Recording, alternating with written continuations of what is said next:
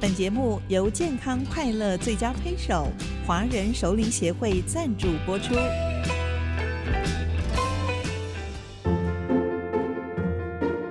顾爸妈，假爸的；顾北母，假爸的。大家好，我是新竹台大分院的詹鼎正副院长。詹副院长，很多老人家对于忧郁这个病症并没有什么概念，常是家人觉得长辈越来越无助，甚至把自己封闭起来。关于老年忧郁症，您在临床上观察到可能会有哪些症状表现呢？呃，其实老年人的忧郁症状哈，跟成年人不太一样哈。那成年人常常会以真的就是心情不好来表现，可是老年人哦不太会讲说我心情不好，我很想死，不会哦。他大部分会讲说啊，我就是身体上有很多很多的不舒服，所以我常常听到是这样，他会跟你说啊，江秘书啦吼，我心肝头扎扎，胃灼灼，闷闷，喘气喘不过来，规身躯无爽快，食物件阁食不落。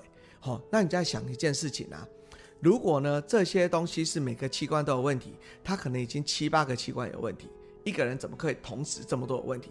有点困难，对不对？好，所以呢，我们就会问阿嬷说：“阿嬷，阿你心情好啊？”好，那这时候他如果跟你说啊，叹了一口气，你就知道说啊，他真的心情不好，因为呢，心情不好会造成全身全身的不舒服，好，所以他要把很多的症状放大，所以呢，我们就会当他发现说，当一个老人家。同时有非常多非常多身体的症状不舒服的时候，你可能就要想，他可能就是心情不好。那要如何判断老人家可能有忧郁的倾向呢？呃，一般来说哈，我们有几个很简单筛检的问题啊。除了刚才症状之外，我们会问两个很简单的问题。第一个问题，你会问他说啊，过去两个礼拜内，你会不会以前喜欢做的事情，现在他都不想做了？第二个问题是。呃，过去两个礼拜内，你会不会觉得心情很不准啊？心情很不好？这两个问题，如果其中有一个有，那就可能要再做下一步的评估。那下一步的评估呢，我们会用一个叫做老人忧郁量表。好，那这个老人忧郁量表是一个十五题的一个题目。好，那我们通常会做的是先用一个四题的筛检。那四题的筛检，如果其中有一题有，我们接下来会把十五题问完。然后呢，如果你发现说老人这个分数五分以上，可能就有一点忧郁，大于等于十分就非常有可能忧郁。那通常十分以上，如果我们查不出其他身体的原因是跟忧郁相关的，我们可能会建议就会开始治疗。那什么叫身体的原因呢？是这样子的，譬如说有一些人甲状腺功能不好，他可能看起来就会心情不太好哦。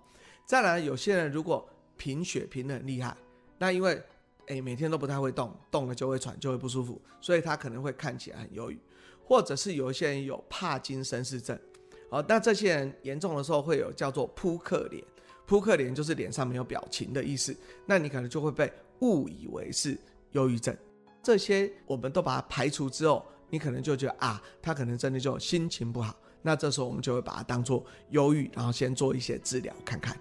那老年忧郁症必须要积极接受治疗吗？他会不会自己好转，症状改善呢？呃，通常一个人会忧郁哈，还是有一些原因哈，所以呢，我们还是会积极的去找说啊，是不是家里有什么特别的事情发生啊？哈，有些人是什么老伴过世啊？哈，或者是其他的什么原因？哦，有些人很担心什么前辈怎么样了，怎么样怎么样啦？好，等等。可是呢，不管怎么样。如果那个原因是没有办法去除的，你心情就是不好，所以我们还是会从症状上来治疗。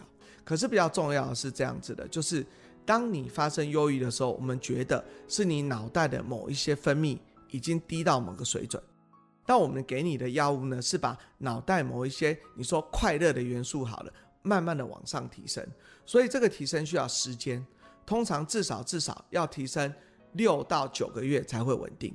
所以呢，我们会跟病人讲是这样子的：如果你要吃忧郁症的药，至少至少第一个疗程都是六到九个月，而且是每天吃。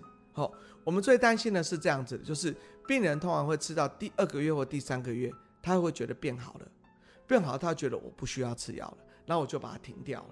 停掉之后，很快他就会复发。所以我们会建议说，至少你应该吃到六到九个月。如果真的改善得非常非常好，那我们再来把药停下来。然后如果没有复发，就继续观察。如果复发，有人说第二次至少要吃三年。如果再复发，第三次就不停了，就一直吃着这样。然后而且哈，这个所谓忧郁症的药，其实都多多少少有一些副作用。通常心情不好的人哈，不知道为什么又对药物会特别的敏感。所以呢，我们通常会跟这个病友是这样讲的：我说哈，请你不要去看那个药物的仿单，因为你看了就不敢吃，因为上面有很多副作用。我会跟他讲说，请你用你的心去感受它。哈，那意思就是说，我们开一个药，我们通常大概很低的半颗左右，你每天吃一点，吃一点，然后呢，去看看有没有不舒服。我们一个礼拜或两个礼拜就会回来，如果没有不舒服，我们再慢慢加到所谓有效的治疗剂量。如果不舒服，我们可以换。哦，我们至少六七种不同的药可以跟你慢慢换，换到你觉得 OK 了，那我们再来吃药。那除了吃药之外，其实还可以做一个叫心理的治疗，两个加在一起其实是可以相辅相成的。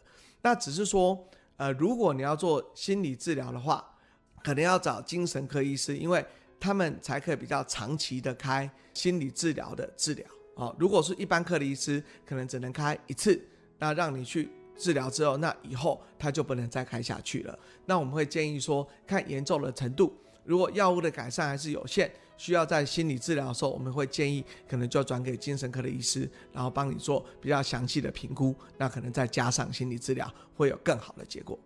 除了我们刚才讲的所谓看医生之外，很重要很重要的是我们的生活。很多时候呢，我们在心情不好的时候会走不出去，就是每天都待在家里。所以我们会希望家人可以帮忙的是什么呢？就是把他带出去，不管每天带出去走路、带出去吃饭，或者是，哎，我常跟别人讲说，哎，你就去逛百货公司啊，好、哦，那百货公司干嘛？为什么？因为百货公司有冷气呀、啊，好、哦，然后呢，你就每天走走走走走，然后就在里面饿了就去吃下面的那个 food court 啊，哦，就是用任何的方法，尽量不要让一个人傻逼兮心情不太好，坐在家里，因为人哦是一个恶性循环。你如果一直坐在家里，你就会一直想很负面的东西，好，所以就要出去，然后看看大家，然后跟很多人互动，那这样子的话，这个忧郁的情况就会得到比较好的改善。华人熟龄协会期许熟龄朋友们优雅自信的超越岁月，幸福健康快乐的生活。